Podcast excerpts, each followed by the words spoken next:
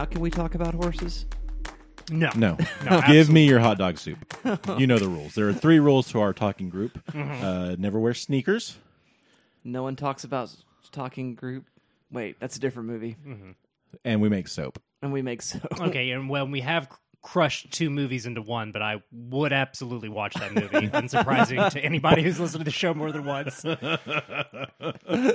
and within 10 seconds, I violate the Fincher rule. Which one is Tyler and which one's the narrator? Now, this is a very good question. Okay, hold on. I can. Ma- all right. Well, obviously, obviously, Jamie Dornan is Marla Singer. I think that goes without saying. Yes. Um, I So does that make Star I think Edward Norton? is Does that make her Tyler? But does that make uh Barb? What is that? Where does that leave Barb?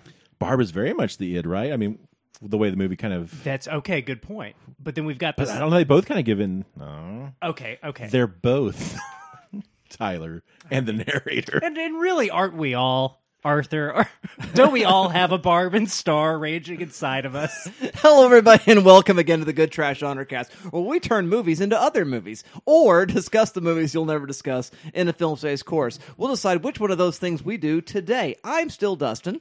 I'm still Arthur. I'm still Dalton, and I sure hope you're ready to get culotte pilled, listener. We're gonna have a good time talking culottes and many other things.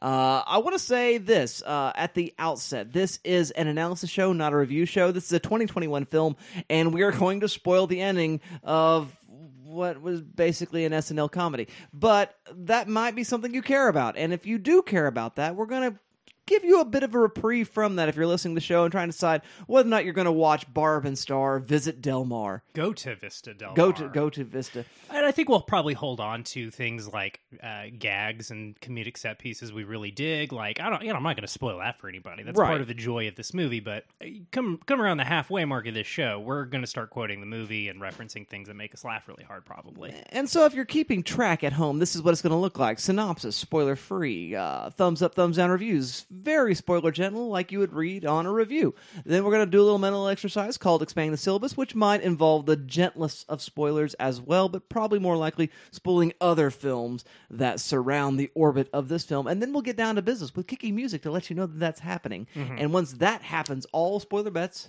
are off. They're done because we've gotten to the treasure and we've we've gotten our treasure. Yeah, absolutely. There- There's a treasure at the bottom of that ginormous punch bowl and boobies. Well, and we might be making our way to a Celine Dion uh, techno remix, God, yes. and maybe going to the same hotel So room. I'm not good. here to make judgments. So you've been warned in many ways, and if you don't feel a certain sense of apprehension, dear listener, um, I don't know, Arthur. We're gonna have a good time tonight. Arthur, can we hear a synopsis, please? Barb and Star. Two Midwestern midlifers and best friends have their world turned upside down. In an attempt to regain their shimmer, the friends leave their small Nebraska town for a magical getaway in a paradise of Tommy Bahamas and culottes. Vista Del Mar. True, true. So there you go. That is the movie. Let's talk review. Let's just talk about experience. Do hmm. we like the movie? Does it work? What is it trying to do? I guess maybe might be one of those questions.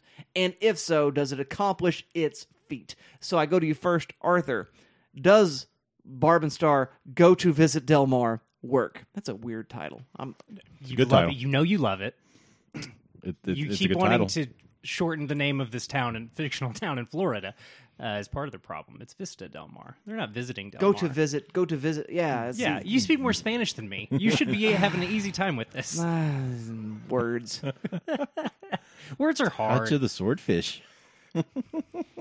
Oh, I did actually uh, Postmates some fried eagle babies, uh, some fried bald eagle babies. To, so that might interrupt the recording. I, I want the veal stuffed manatee. That's what's affecting my brain, I think, right now, is I've had too much of it, and there's Too much veal stuffed manatee. too much Bill stuffed manatee. Um, God, uh, I I really dig this movie uh, quite a bit. It is um ab- absurdist in all the best ways. It, it is a movie that really throws caution to the wind and just really throws every weird, odd, bizarre thing against the wall that it can. Um, and uh, is you know ripe with uh, double entendre. It's really sharply written, uh, I, and I can appreciate that it never really devolves into raunch or grossness. Uh, you know, I think that's appropriate for While some still comedies. feeling like pretty sex positive. oh yeah, too. very, yeah. very, yeah. Um, and so I, I- I find that very encouraging because I, I think it's a very smartly written comedy uh, in that regard. Uh, I, I love Kristen Wiig so much. I, I think she's wonderful and incredible. Uh, so I really dig her here. Um, her Barb, who I what's her name? Annie Mumolo. There it is. Uh, I'm not as familiar with her. I I think I've seen her in some stuff, know the name, but like you know, she she doesn't have that kind of Kristen Wiig status, right? She's got a uh, co-nomination for an Academy Award with Bridesmaids. Um, I think she's done some other movie stuff. Yeah, I think prior to this, I mean, Kristen Wiig's writing partner slash Bud is is kind of her, her Stat- credit. But yeah. obviously, I, I, I well, not obviously. I certainly hope this movie opens some more um, And I non Kristen Wiig work for her. Yeah, and kind of hopefully, you know, we'll see kind of what the reception is. Obviously, in in light of the pandemic, this got a failed theatrical release, went straight to video on demand this year, um, which really sets it up though as a cult film. Uh, I think you know I, I read just a headline about how it's already being primed as a cult film, and it's very obvious. This It is was, uh, much like Pop Star, uh, a movie that was very underseen, but really confined Second Life in that play playing ground of the cult film status. Uh, I, I dig it. I, I think it's super funny. The the bits work. Um, you know, they're throwing so much against the wall that some of the stuff doesn't hit, but a lot of it lands for me. Uh, the opening bit where they're uh, doing the little uh, choreographed dance uh, to Shania Twain, kind of intermixed with the conversation that they're having on the couch of just the most absurdist stuff. Um, their whole uh, character approach to life and and and their small town and their dedication to one another is admirable. Uh, it's just it's joyful and funny. Um, makes zero sense. Uh, it's completely off the walls. Um, I, we were talking off air, and I, I liken it to if, if you're a familiar or fan of those '90s and early aughts SNL type movies, or those weird character things that Will Ferrell was doing, Anchorman, Talladega Nights, or or the stuff of Adam Sandler or Mike Myers. Uh, These comedic films that present you yeah. with a character and say, well, you should have already know who this character Yeah. is. I don't need to explain who they Yeah. are. Yeah. uh, it, it really feels in that same vein. Uh, but then I think it takes the absurdity of that to another level. Um, some of those movies, you know, Austin Powers obviously kind of plays in satire and parody of James Bond. Um, but a lot of those, you know, Billy Madison, Happy Gilmore, Anchorman, they're pretty straightforward. Anchorman's a little more absurdist. Yeah, I'd I think that's probably of the, And a little closer to what we're doing here. I think tonally, yeah, of ever, all the films you just mentioned, I think it's the only one that kind of comes close. I mean, because you have stuff like the uh, the Anchorman brawl and things like that, which Yeah. are just bizarre. the Pleasure you Town know. sequence. Yeah. there's just some like kind of weird uh, non sequitur moments in that film. Yeah. they're, they're good. and I, I'd say this kind of ramps that up even further. Mm. Um, but at the heart, there is kind of a straightforward or straight through narrative, and I think that all works. It's all fun. Uh, it- it's an experience uh, I enjoyed and one I'd like to go through again. Uh, some great comedy music. I'm a sucker for a good comedy music song, uh, and this has two very good ones. Edgar's Prayer is incredible. Uh, just in- insane. I love it. Um, so that that got me right away, and then some other bits that happen here and there uh, really worked for me. So yeah, I'm a I'm a fan of uh, Barb and Star. Go to Vista Del Mar. Very good, very good. Thank you very much, Mr. Arthur Gordon. What do you say about Barb and Star there, Dalton? I have been uh, waving the flag for this film since February when it hit uh, video on demand. Um, I was lucky enough to get to watch it with some folks uh, in a uh, you know via the internet, of course. Uh, but man, it, it's just a really fun movie and and one that definitely would have had a uh, been a great time if it had gotten the summer release that had originally been planned for it. Uh, but yeah, I, I'm, I'm going to echo a lot of what Arthur's already said. But Barb and Star asks the question: I don't know, what if uh, Austin Powers starred Laverne and Shirley? Um, and if that is a question that appeals to you, you should see this movie immediately and stop wasting my time. Um, Bill, I think is Bilge Ebiri uh, that uh, had that headline you mentioned. Gotcha. Yeah, yeah, I yeah. think it's Vulture. I don't know who he's writing for. I think Vulture's it's right. Bilge, but it, I think he's absolutely right. Like it, this is a movie that even if it had gotten a theatrical release, I'd probably done okay. I would have. I mean, it'd been great if it had been a bridesmaid size like mega hit, but you know, this is a film that I think even without its sort of release issues, probably was going to find some sort of um, some, some sort of cult following just because it is, as, as you've already said, so committed to uh, absurdism, which I, I feel like we've really lost in comedy, especially like studio comedies over the last ten years. I'm not gonna like lay that squarely at the feet of Judd Apatow, but like Well, that's a big part of it. Yeah. well, yeah, you kind of, you, I was guilty a little, a little bit. Yeah, it is exactly part of it, right? I, I think there's this impulse sometimes to, you know, obviously the entertainment industry in this country like has a tendency to devalue comedy.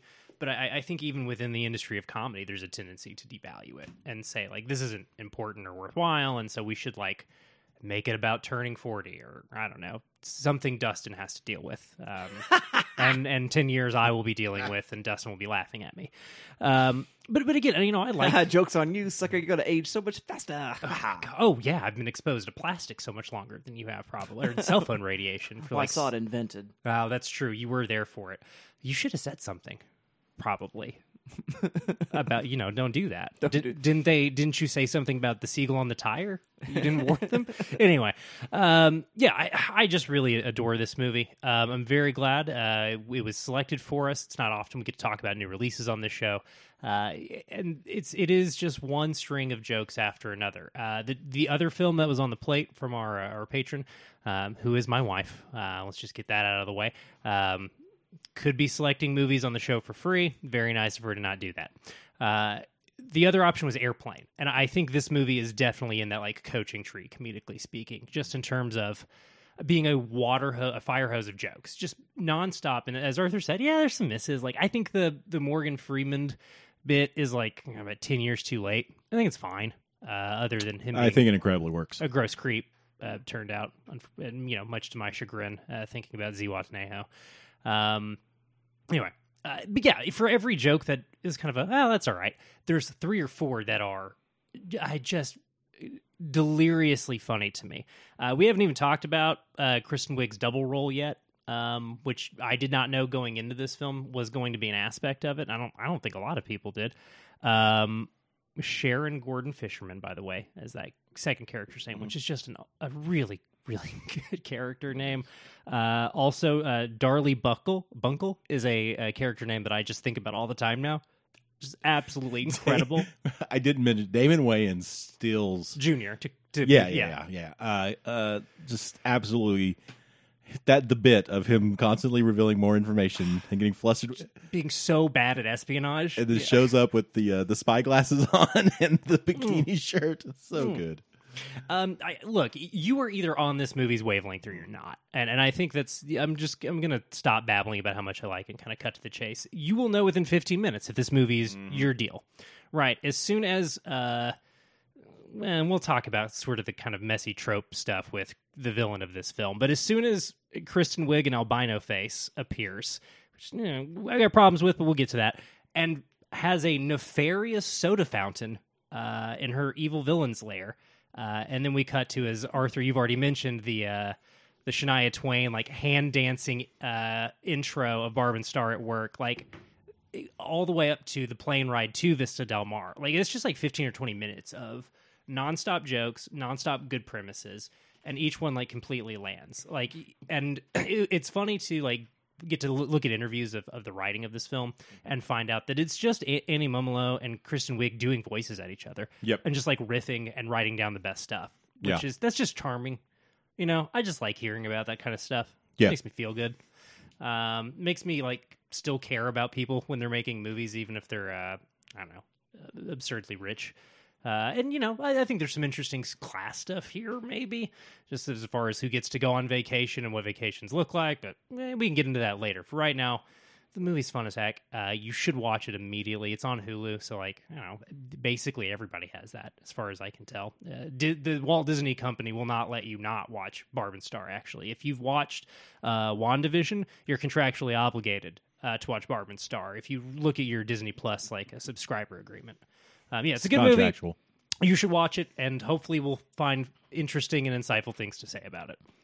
All right, thank you very much for that, Mr. Dalton Stewart. I would also say, what a delightful, charming little movie. It's very fun. I enjoyed it. Did you feel like your soul was douched? My, I, I do feel cleansed in places that I forgot I had.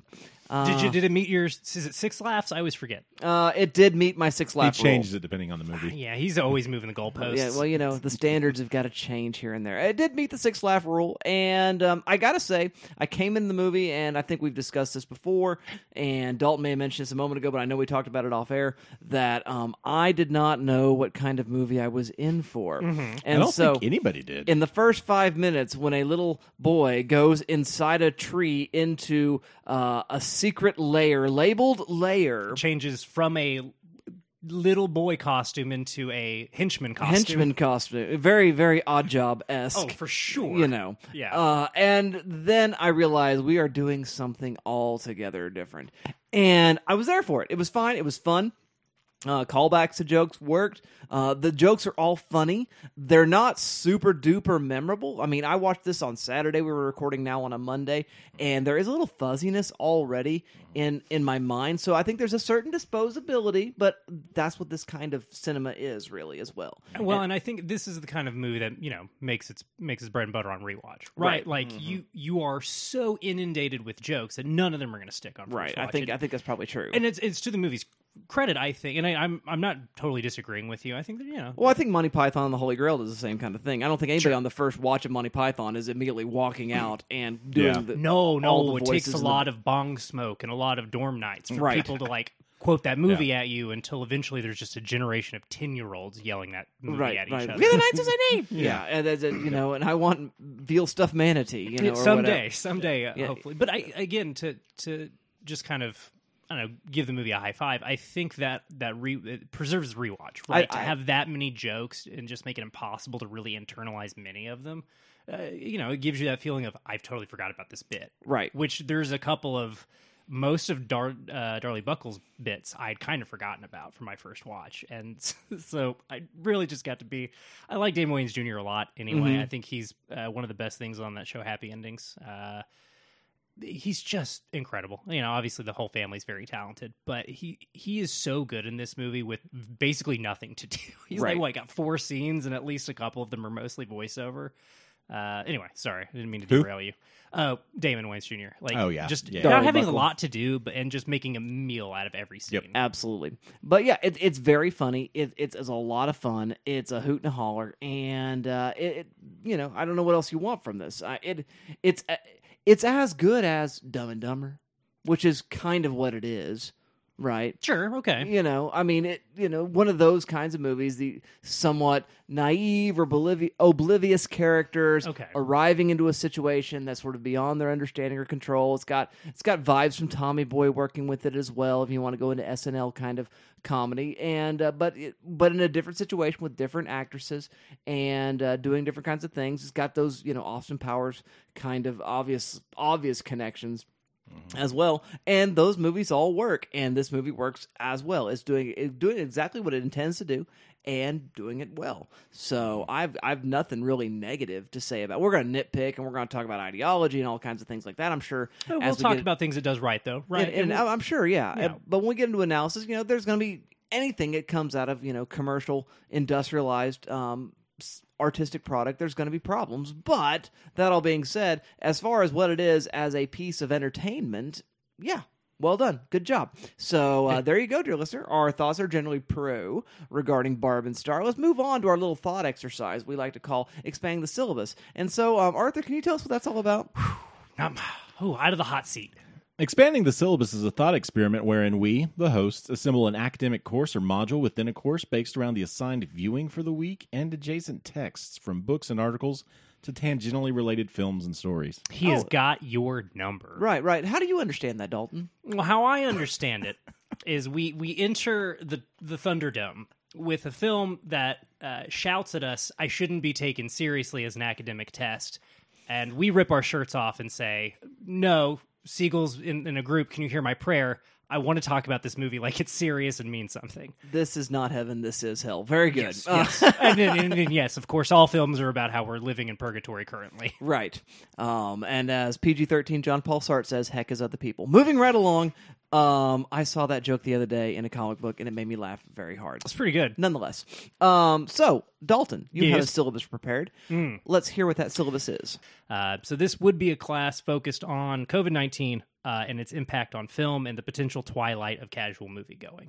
Uh, and, and I think talking about Barb and Star as a, a product of a very weird time is is useful, right? As far as just looking at what films came out in the the class of 2020 and 2021, sort of a nebulous 24 month period of film releases. And again, obviously, in a class where we're talking about the media of the pandemic, we're going to talk about like what a nightmare it's been uh, for everyone. You, that is appropriate context for discussing anything. You know, eh, that's sort of our whole deal on this show is setting films in their context. And I, I think Barb and Star, and again, literally anything else that's come out since you know February of 2020, you do have to talk in talk about in the context of I, nobody knows what movies are going to look like. Nobody knows if you know we've had multiple smaller chains go bankrupt in the last year, uh, and so we'll talk about that. You know, we'll talk about the the pivot to streaming. We'll talk about the HBO Max deal and how, you know how they pissed off uh, Chris Nolan and um, uh, Denis Villeneuve, and you know all, all the stuff going on with that. We'll talk about uh, Scarlett Johansson's lawsuit against Disney. Um, we'll talk about how for the first time since uh, at least 07 i think uh, that was as far as i back as i could find uh, this is the first year 2020 i mean uh, it was the first time that a non-american film was at the top of the global box office um, was it ever hold on give me a second yeah okay no is ever as far as i was able to find it was the first time since 07 that the top global grosser did less than a billion dollars so again like uh, it's a 15 year first uh, i think that stuff's really interesting i think talking about you know how companies stopped reporting their box office numbers. Companies dumping movies they'd had on the shelves for two or three years. The War with Grandpa was a movie that just sat on a shelf for 18 months, and they're like, well, I guess we can uh, get rid of this De Niro shaped turd now. Uh, no offense to him and that little kid. Uh, I don't know. I just think it's an interesting year to study, and then I think there there are specific films that we can look at. Obviously, other than Barb and Star, uh, I think we'll look at this film, The 800, uh, which is a Chinese World War II drama. It was for a moment the highest grossing film of last year until it was surpassed by an anime film called oh I wrote down somewhere Dragon Slayer Mugen Train uh, or Infinity Train, which did uh, 500 mil. Uh, so it just I think within a few months of us talking crossed, and that's that's part of the other weird thing. They're still looking at box office for 2020 because so many 2020 movies are still in theaters. Um, we'll also talk about Bad Boys 3, which we've already discussed on this show. Uh, I think it's interesting just in terms of like what was doing well before movie theater shut down. Uh, we'll talk about Wonder Woman 84 because that was sort of the worm that turned everything, right? It, it was Warner Brothers announcing this is hitting HBO uh, Christmas Day. Enjoy. That sort of, as I can recall, um, that, that was the moment everybody was like, all right, well, I guess we're going to start putting stuff out. Um, obviously, there were other ones. You know, I think Palm Springs was originally going to have a theatrical release, and then Hulu picked it up when Yeah. theaters started shutting down. And Pixar released Soul. Yeah, um, I think we'll talk about some films that came out this year that were in production last year. We'll probably talk about stuff like uh, the White Lotus, the HBO show, where they uh, just basically called up Mike White and said, "Oh, you got a mini series that uh, can take place in Hawaii." Uh, we'll talk about Shyamalan's Old, which you know, again, he just bought out a hotel in the the DR, and that was what kept that hotel afloat. And uh, you know that that was their bubble was the staff of this hotel in the Dominican Republic and uh, the cast and crew of Old. Uh, but yeah, I watched this movie Plan B, which is really good. Um, the reason I bring it up, uh, COVID PA, they were just COVID PAs, and that sucks. I'm so sorry to the productions assistants everywhere uh, who are now basically healthcare workers on movie sets. That sucks, and we have to talk about that. We have to talk about the weird labor stuff that has gone on in the entertainment industry the last 18 months. And I think the last thing that we would probably talk about is Bo Burnham's Inside. I think that is really interesting in that it is examining what I've just been blathering on about, which is this sort of weird spot we've been in uh, over the last five years that's kind of come to a head because of the pandemic, where media has just sort of reached a weird singularity, right? Like parasocial relationships, movies, TikToks, it's all sort of slowly becoming one untangleable knot. And I think that's interesting. I don't know is it necessarily good. Um, I think uh, the the stand up special question mark inside would t- say no, it's probably a net bad. Um, but I, it's very, at the very least, a question worth examining. You know, it's worth looking at, and you know, I think this would be a class that's less uh, movie and you know media focused. So obviously, there's things we're going to talk about and watch, but I, I think it really will be a, uh, it would be a uh, recent history class, if nothing else, uh, and and looking at how our media reacts and responds to these things. When are when are those reactions tone deaf? Uh, when do they just make everybody bummed out, and sad, and go, Ooh, "Why did you make this movie?" And when do they accidentally speak to our moment, like when Damon Wayans Jr.'s costume involves a surgical mask at the buffet line? Uh, you know, a movie made uh, like a year and a half before theater shut down. So again, I think I think all that stuff's interesting, and that's that's what the class would look like. It would just be examining uh, the media industry, uh, specifically the American TV, TV and film industry's uh, response and reaction to the pandemic. Very cool, very cool. I'm interested in that very much. I mean, it's not very cool. It's a huge bummer. but, but but it's but it's interesting. Yeah, Thank you, Fascinating. Arthur. Arthur, what what, what possibly uh, are you going to bring to this this genius piece of cinema? No, I, I think I would talk about. There's some really clever uh, uses of uh, s- smash editing and montage editing here, uh, and so I got to thinking about editing in comedy, uh, and so I think that's what I would talk about uh, for this uh, course. a Um, genre that where it's like maybe as important as it anything else, right? Yeah, oh, definitely. Right. Yeah. Uh, so I got a couple of videos I'd show I found uh, on YouTube. One is uh, called Mel Brooks How to Edit Comedy uh, from Jack's Movie Reviews on YouTube. Uh, and then one called Timing is Everything The Basics of Comedy Editing from Allison Work over on YouTube. Um, both of these, uh, the Mel Brooks one obviously just kind of takes examples from his work, uh, Blazing Saddles, Young Frankenstein. Uh, and um, Thank you. I, I, the doctor, appre- the doctor appreciates your Yeah. Pronunciation. Yeah. Um, so uh, it, it just kind of looks some examples there, uh, but the timing is everything. Uh, pulls out a couple different theories, incongruity theory about a long set setup and a subverted expectations, and how editing plays into that. Uh, superiority theory about bad things happening to good people, and then relief therapy, uh, th- relief theory, uh, where humor is used in the midst of tension to kind of break up drama or horror or what have you. Uh, so that's the couple things I would show. Those are both like three to five minutes, so it'd be real quick there. I think we'd get into some montage theory, talk Eisenstein, we talk Christian Metz, uh, grammar of film type stuff, to talk about the different types of montage and how it is used uh, to create certain effects or moods or feelings or tensions. Uh, because to Dalton's point, I, I think editing is very, I mean, as important in, in comedy as it is a horror or as it is in suspense or, or a thriller. Uh, I mean, a lot of a comedy, you know, timing is everything, and editing plays heavily into that that theory of timing. Uh, so that's kind of the academic background I would give to this. And I'd probably find a couple of articles. I was doing some research earlier, and there's a lot out there. Uh, as far as movies though that I would pick from, uh, I think I got to go with Python and go with the Holy Grail. We've name dropped it a couple of times tonight already.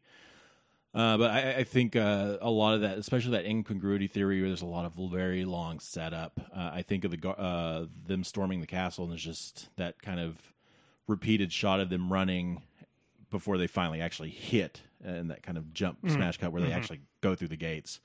Um, I think that's all very good. Uh, I, I think Blazing Saddles is another one. I, I think um, just uh, some of the theories pointed out in the Mel Brooks video uh, to kind of reinforce those, but also I think some of the absurdist stuff there as well, and how that is edited into the film, and where it kind of starts breaking the Sure. fourth wall uh, at the end of that movie. It's along hard to- with the Holy Grail, and it pairs well with the Holy Grail as well in that regard. I mean, a lot of Mel stuff pairs well with Python, and like it's hard. Yeah. It's hard to not want to talk about Mel, right? Like, Yeah, how many people were able to do absurdism that was also like deeply political? That's all. I Yeah. mean, it's it's what you should try should try Yeah. to do, and I think maybe Barb and Star might.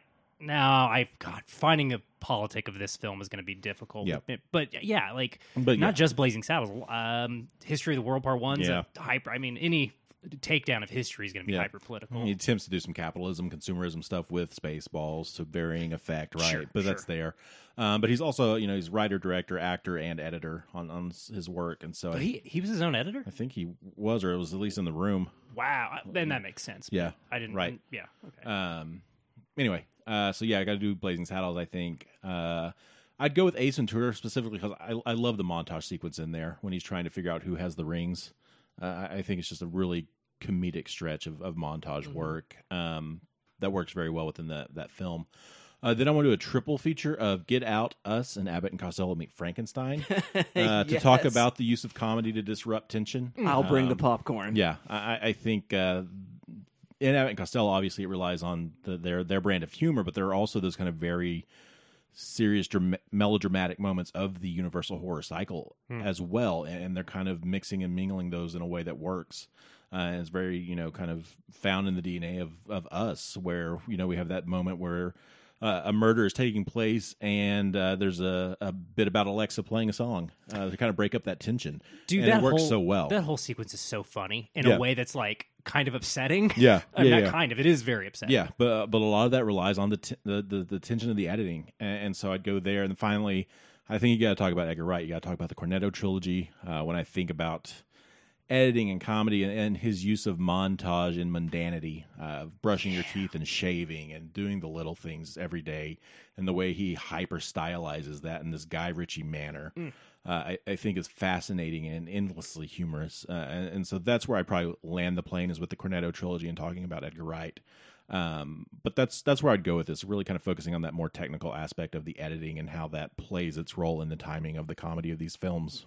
Very cool, very cool. I like that um, structural formalist analysis quite Now, a bit. Dustin, I know that this is not news to Arthur because Arthur kind of keeps up with the trades like I do. Uh, do you know about Jordan Peele's new movie? Do you know about this? no. He's got a new one coming out next year. It's been announced. It's just called Nope.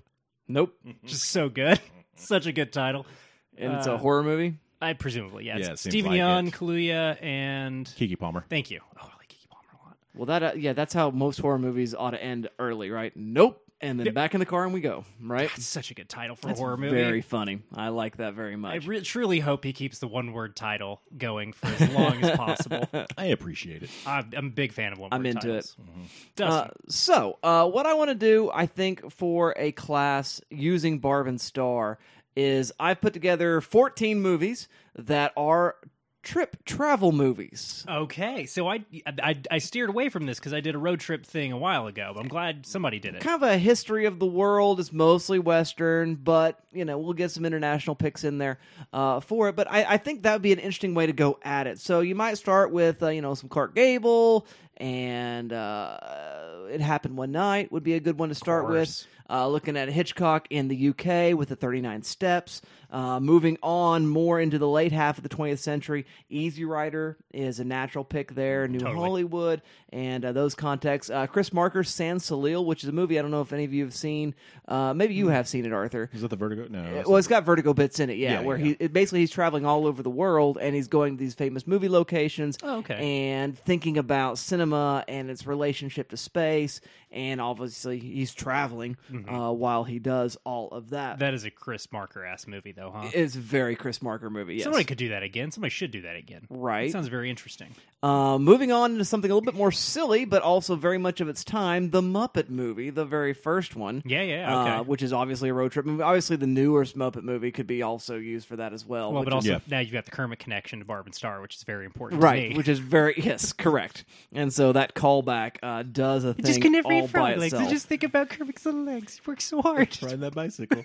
Moving on into the 1980s, Stranger Than Paradise from Jim Jarmusch. Uh, little Tom Waits in there for you, and also Smokey and the Bandit, uh, another very important film uh, of that time. But it's also silly and kind of funny. It's a live action cartoon. Right, absolutely. Uh, moving on, uh, again, more international. Taste of Cherry, uh, the Iranian film, Okay. uh, which is just driving all over Iran like that. and uh, doing some things I don't there. know, do- is that uh, far? Is it a Iranian filmmaker I, that I would know the name of? You would, and I would if I could think of it. That's but okay. We can My circle brain back. is I'll look it up. doing a thing right now. You keep telling me about the movies I should. be Too watching. much um, veal stuffed manatee. I'm telling you what, it chokes off the It, synapses. It, it clogs up the brain blood. yeah, that and that and the fried baby eagles. what was the, what's the name of this uh, Iranian film? Taste of cherry. Gotcha. Um, thank you. Uh, moving on to the 90s again, uh, Thelma and Louise, obviously an important film uh, for that. Uh, into the 2000 aughts, Sideways, which is a movie that does not get nearly enough love or analysis, I think, and uh, worth. It's, it's Kiarostami, It's curious. which is one of the two Iranian filmmakers whose yeah. name I know when Right. I hear it. Yeah. Like one of the most famous. Like my brain was not going to come back with it. Hey man, we're all we've been doing this show for a long time. We're all a lot older, and none, none of the wheels are spinning quite as quick as they used to. Um, also, Y Tu Mama Tambien. I had a feeling they'd be on your list. Uh, yeah. and Smoke Signals, uh, which is another interesting film with the Native American experience I talk about a lot on the show. It seems like it makes a lot of my lists uh, for various reasons. oh, it's an underseen film. It is a very underseen Yeah. film, and I really like it a lot. Um, Barb and Star would come in next, probably. I don't know if I do Barb and Star last because it's the 2021, it's the most recent one. But in terms of the time situation, it happens, I guess, before the events of Logan, which would be my last film to select there. um, That's fun. That's fun. uh, I, I like that you found. Uh, how do we still talk about the, the dominant force in film over the last twenty years and, and do a road movie? right. I had hoped your road movies would have more three ways as opposed to just the two. Um, As well, as far as I know, I haven't I- seen some of those movies. I. No, but I think there's just the two. Is I'm it just the two? It's unfortunate. Yeah. Smoking the Bandits, that's a missed opportunity right there. That's- Yeah. Moving on. Well, there you go, dear listener. Your syllabus just got significantly longer. I think it's now time to get down to business. It's business.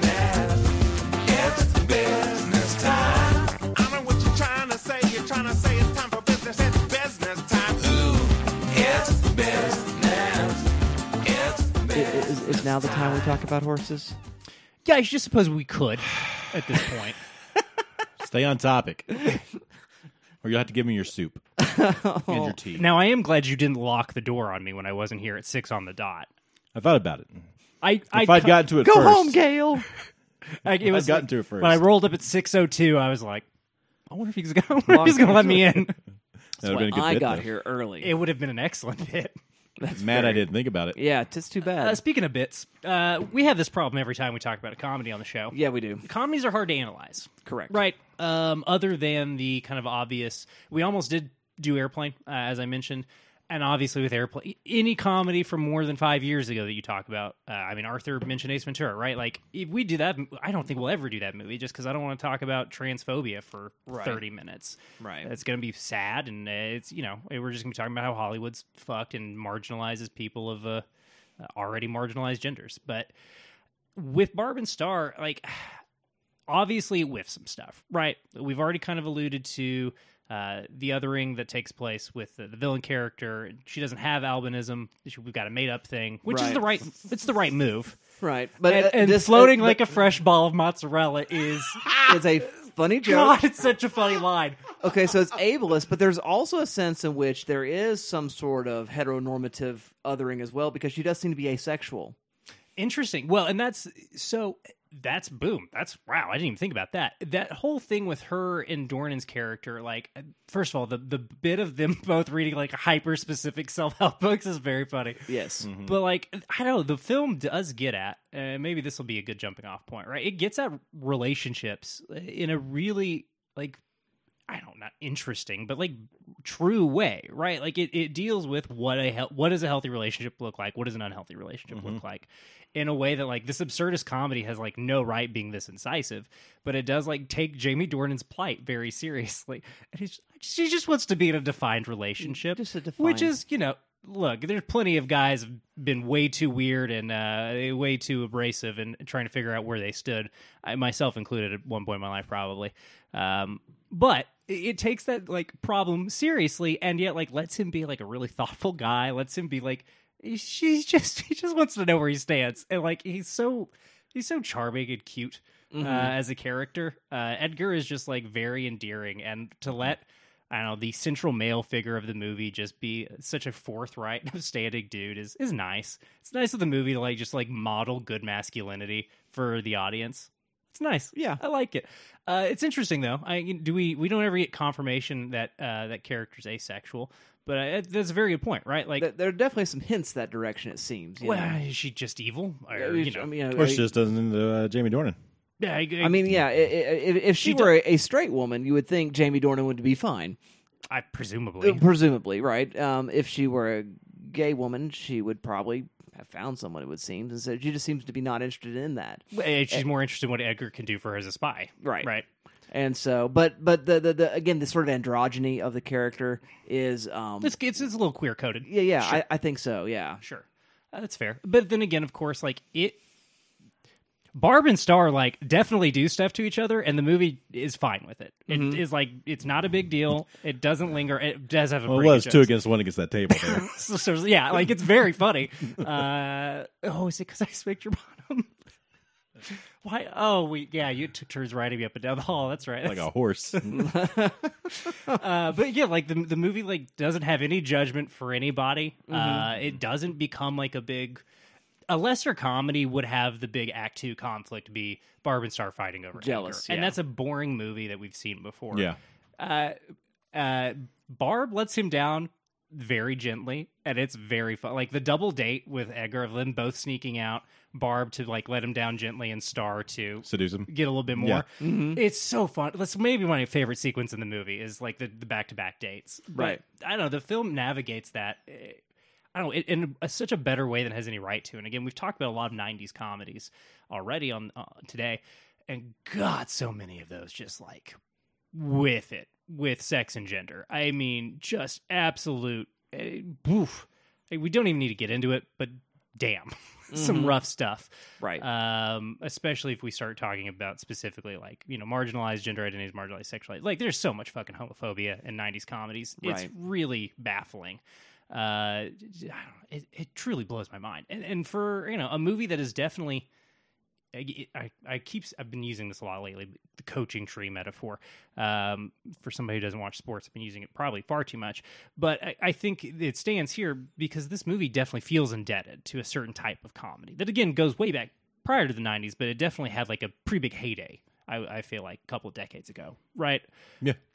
I mean, the at Roxbury, right? Anchorman, and again, films that are either SNL uh, branded or SNL adjacent. Yep. Right. It definitely feels like it exists in that same milieu, and to miss to to dodge so many of the missteps of those films, I think is I don't know. It speaks to. Um, you know, look, they're not perfect. They're just a couple of rich Gen X white ladies, and they they're going to whiff it sometimes. But it does speak to two comedy writers who care about writing people who act like people, taking them seriously, and not you know beating up on their own characters. And I think that's just really nice.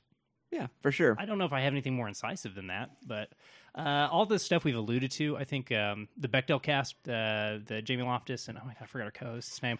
Anyway, uh, they did a really good job, kind of like talking about this movie recently and getting into some of these you know, thorny issues that uh, the movie doesn't necessarily handle very well, particularly Right. like the whiteness and and the ableism. Um, Right. I don't know if there's.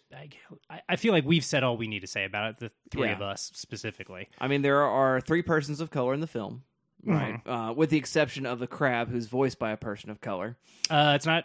It's a sound alike. It's not. Uh, it's not. It's not real Morgan Freeman. No, and I don't Oh, know. too I'm bad. not aware of the ethnic background of the. It's it's a guy that's famous for for having like really spot on impressions. I think he's one guy. I'm not. I don't. I don't know. Okay, well- so let's just go ahead and say there's two. There's- and one of them is being Well- a child being shoved into like a pretty outdated stereotype. Which is pretty bad. Then we got Damon Wayans Jr., who's obviously a villain as well, It has nothing to do. and then um, It's good with what little he has, but and then Tommy Bahama, who serves as kind of a magical minority. yeah, is he? I mean, Andy is Andy Garcia. I think he's just Italian. I don't know, but he but he's definitely doing a real kind of Cubano kind of accent, Sure, sure, you sure, know, and so it definitely he's definitely coding himself very well. It seems like the, I don't know if you're familiar with the uh, the shamanistic '60s um, spiritual figures, uh, Carlos Castaneda. No, but, I mean, I'm aware of all. You know, Yeah. it was the '60s. Everybody was a shaman, right?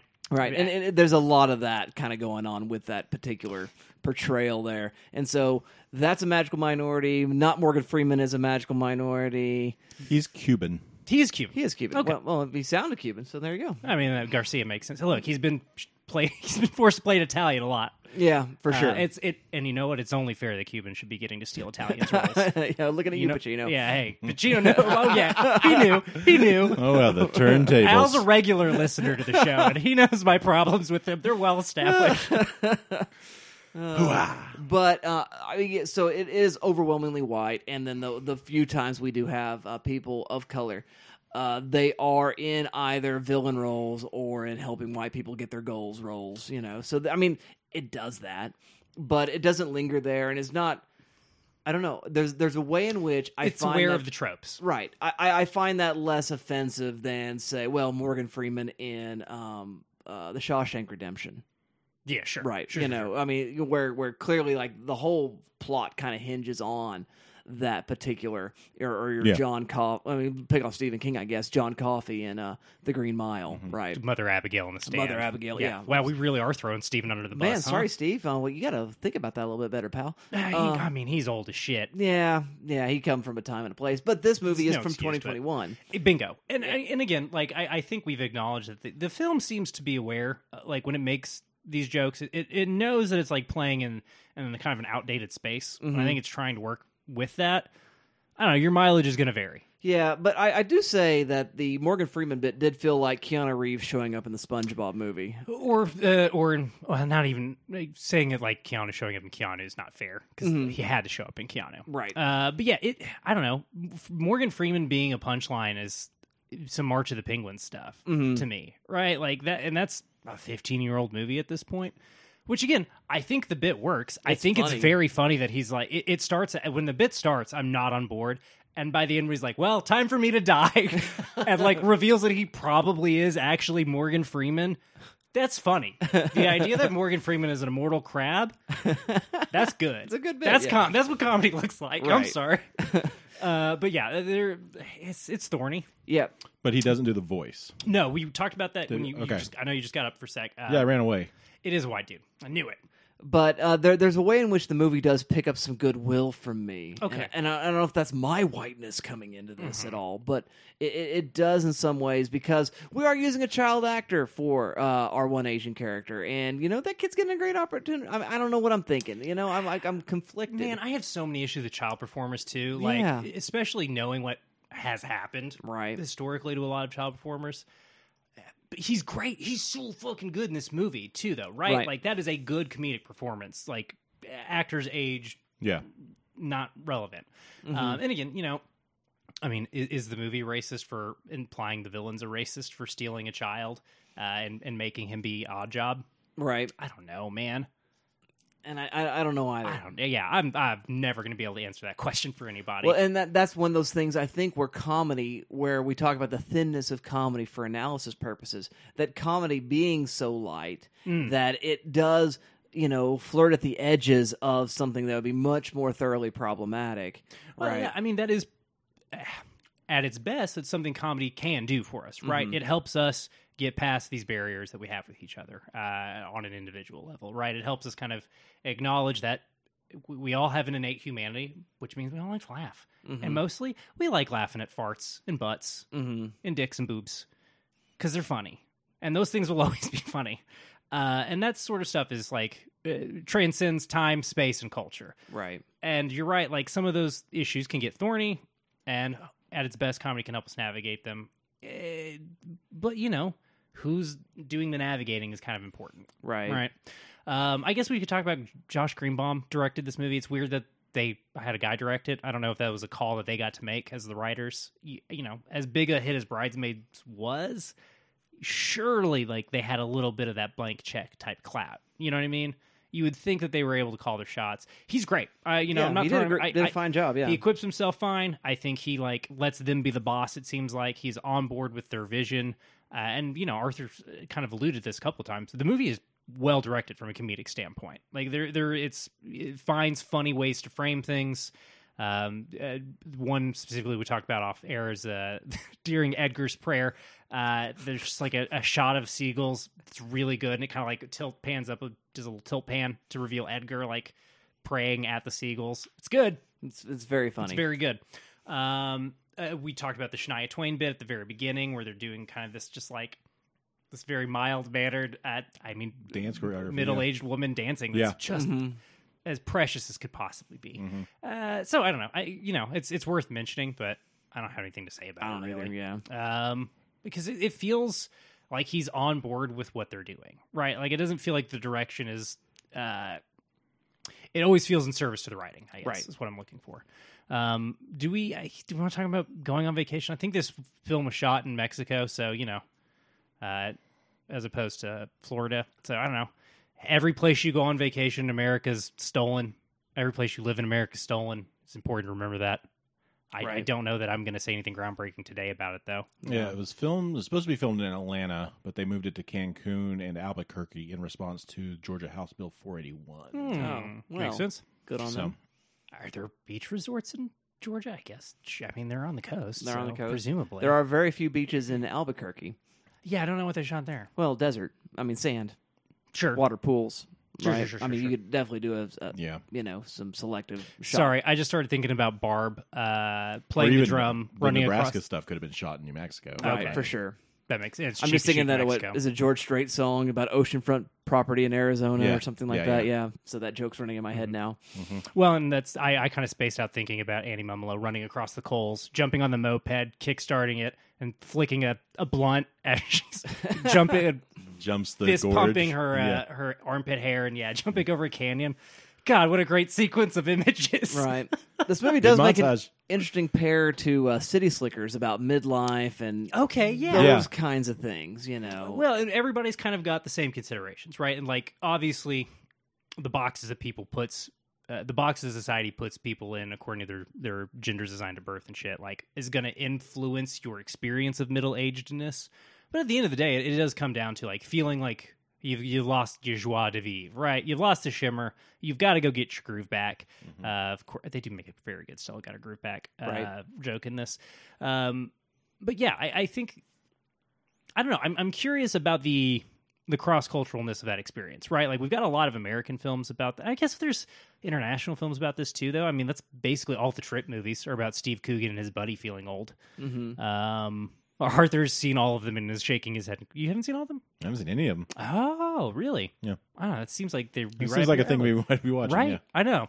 Uh, I've seen clips, so yeah, I haven't seen. But I, my understanding is it's kind of a big focus of those. Yeah. Um, I'm trying to think of other things though that are not, you know, kind of sort, sort of outside of a North American milieu. Right. Uh, uh, what, what is the Isabelle Huppert movie? Uh, things left unsaid. Things. It's got things in the title, Mm, but okay. she's got kind of a middle age crisis kind of thing where she loses her job and she her husband leaves her and Gotcha. her kids are terrible and uh, I, yeah, Arthur is pulling up the uh, the. That's a Doom of recent Watch- one, isn't it? It's well, it's in the 2000 odds. It's before she did Elle. Okay. So right, you know, right. in Things that- to come. Things to come. That's it. Gotcha. I think. I'm thinking of a different movie that might have Julianne Moore in it. Oh, it's Gloria French. Bell. Thank you. Yes. This is an American remake, right?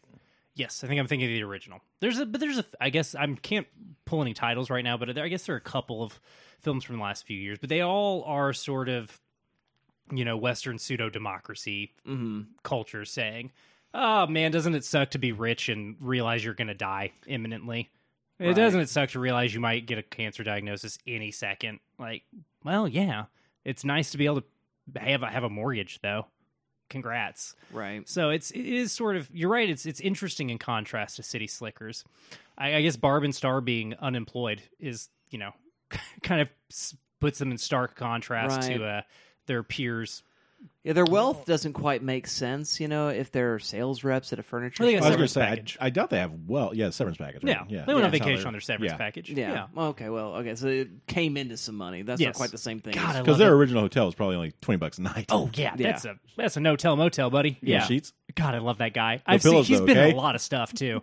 yeah, yeah, but no, yeah, the no pillowcases is so good. No but pillows. but Okay. not nearly the wealth of Billy Crystal and crew from Oh, the Correct. City yeah, Slickers exactly. for sure. I mean, and that is a movie about just like being rich, letting you go play cowboy for Right. a month. But yeah, yeah, yeah, yeah. And this definitely is, you know, less concerned with those things, right? It's it's mm-hmm. again, it doesn't take place in the real world deliberately so. Correct. Right. I, obviously, City Slickers doesn't either, but it, it certainly pantomimes towards the real world. And this is like they have a Bert and Ernie setup, man. They have they have the same bed. It rules. It is funny. I don't know what you want from me. Uh, I I just want to talk more about how it's cool that uh, they both nailed Jamie Dornan, and and that I think is a movie that middle aged women everywhere deserved. Correct. Uh, is one in which somebody about the same age as them gets to crush the dude from uh, Fifty Shades of Grey. Good for them, I say. Um, I don't know. Do we have anything else to say about the movie? Its relationship stuff is good. We've already kind of talked about that. Uh, 2021's a weird year for movies. Yeah, it's good. Yeah. I don't know what you want from us, listener. yeah. It's it- well. It's a It's pretty fantastic. So well, You I should think watch it. I think that is enough said at this point. Then, so let's go ahead and render a verdict: shelf or trash with uh, Barb and Star. What do you say, Arthur? I will say shelf it. I, I actually almost picked this up before it went on Hulu because I was just really curious to see it. Uh, and, and I think it is uh, like I uh, like into pop star. I think it's in that same realm of cult comedy, modern cult comedy, and so uh, I would gladly put it on my shelf, especially if it comes out in a nice uh, Shout Factory Steelbook edition. Oh, there you go. What do you say, Dalton? Yeah, if you got a Steelbook of that like Lisa Frank uh, poster, oof. Yeah, I'd buy that. Yeah, this is oh, this is a shelfable movie. Sorry, I was still thinking about what Arthur said. Yeah, this movie's very good, and hopefully in twenty years, um, I'll have seen it enough. I'll have something like more insightful to say about it. Uh, but sitting here like six months out from its release, I just really like it a lot, man. It's good. It it yeah, it's got its you know missteps we've talked about, but it's got as many like I don't know. I think really heartfelt moments. Like it, this is a movie that cares about people, and I like that. I like it when movies are nice with their characters. Uh, five out of five would do again. All right, very good, very good. I'm put in the same place I've put uh, movies like Tommy Boy, Ace Ventura, Monty Python, The Holy Grail. I watch them all the time when they're on, but I don't buy them, and I don't think I'd buy this one either. I mean, it's it's great. I mean, I like it a lot, and I like those movies a lot, but it's not one I would own That's fair. personally. But that's I'm not trying to disparage. It's, it's, it's the gentlest of trashing. Sure, sure, sure. Uh, for that, And So- we've been gently trashing a lot of things lately. Yeah, we have. So uh, there you go, dear listener. Those are our thoughts. Um, if you have thoughts, you can share them with us. Arthur, tell them how. Uh, yeah, you can find us on social media on Twitter at Good Trash Media. Uh, we uh, are probably most active there. I haven't been on Twitter in a while since I uh, transitioned between jobs, actually. Staying off social media is uh, self care. Yeah, uh, it's weird. Um, anyway, uh, but yeah, we uh, we typically will post uh, retweet movie articles, uh, funny things we find, think pieces that are interesting. Uh, we also share content from friends of the show, such as the Praise Down and Will of Randy. Uh, if Twilight ever get back into action, uh, we'll be sharing their content as well. Uh, so uh, follow us there. But after you follow us, you can leave uh, Twitter. That's fine. uh, we are sometimes on Facebook, uh, Good Trash Media. You can email us long form contact, goodtrashgenrecast at gmail.com. Uh, and yeah, hit us up. Let us know uh, uh, were we completely wrong about Barb and Star go to Vista Del Mar? Should we visit Vista Del Mar? Are you from the tourism branch of Florida? Let us know. Send us. We'll go. I'll go to Florida for free. This is Yeah. the only way you're ever going to get me in that state. But I want to I'll- go to the Palm Vista Hotel, not motel. I will fight I like evil pillows. mosquitoes. I mean, you will. We've been Ju- fighting them anyway. just to go right. I mean, they're, they're big enough to carry away your little sister here. So I want to get on that banana boat, man. I hear it's a real tit flapper. it was. All right. well, that's that. Arthur, are we gonna do another show? Uh, yeah, I think we are. You want to do one more? Let's do one more. You're not gonna. We're not gonna have to do a comedy again, are we? Comedy adjacent, maybe, but it'll have a, a different approach. Does it have capital T themes for us to play with? Probably. Oh, good. We're actually going to do something of kind of a mini marathon, but I'm not going to tell you what the uh, the theme is. Are you, are you, so you're gonna, These are all spiritually related films, though. and we have to figure out what marathon we're in by the end of the marathon. Mm-hmm. Okay. All right. Yeah. Okay. So Arthur. is- Arthur's You, gonna you pick a pick the car- card, Oh, uh, it's but I'll on. reveal the one, title. two, three. Are there four or three? There's there's three. I'm going with the middle one. Okay, let's see what we're let's see what we're watching. What's kicking this thing off next week? Ladies and gentlemen, next week These. we talk about Yes. the hypothetical end of an icon, Yes. the final film of the goat. Uh, mm. Next week we're watching Paul Thomas Anderson's The Phantom Thread. Whoa. All right then. Well, that's a movie you might talk about in a film studies course, huh? Pro- maybe. Maybe. Uh, I've never gotten around to this movie. Same. I'm pretty excited about it. Well, there you go. Uh, I look forward to saying woodcock a lot next week. that checks out. Um, needle and thread. Needle and thread. So, You keep watching. We'll keep talking. We'll see you all next time.